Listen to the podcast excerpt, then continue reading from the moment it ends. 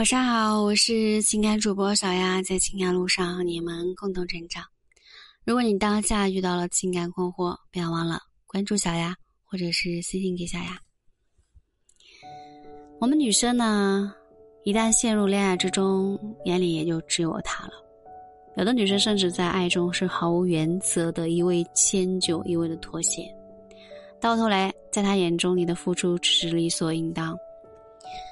如果想在爱情当中依然保持自我，那我们必须谨记恋爱中的守则。以下的内容呢，仅供参考。第一，女生在恋爱过程中遇到开心或者不开心的事情或者人的时候呢，有什么想法，应该是及时的说出来，最好啊，不要让男人去费尽心思的去猜。这一类男生在电视剧里面才有，现实生活中大部分男生他都不会去费尽心思的去猜。所以恋人之间最和谐的方式就是能够平等通畅的相互沟通，及时的表达出自己的意见。第二，不要对男人追求一开始就付出全部，对男生表达爱意呢，要懂得分寸拿捏，多给男生一点表现的机会。多让他为你做些事情。还记得我跟你们说的沉默成本吗？他付出的越多，为你做的越多，对你就会越留恋，甚至是分不开。毕竟婚姻中常干家务、照顾孩子、被老婆呼来呼去的男人，放弃婚姻的可能性要低得多。第三点。如果爱一个人，我们就要接受他的全部，这个全部包括优点，也有缺点。女人很容易被男人的花言巧语所迷惑。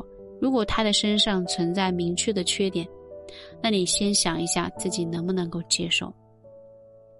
因为婚前的每一个细小的缺点，等到婚后就会被无限的放大。所以我们爱他的优点。也要能够接受他的缺点。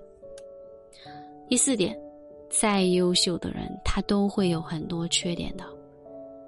女人在谈恋爱的时候呢，企图心会比男人更强一些，所以我们不要去受啊短视频的影响，或者是一些毒鸡汤的影响。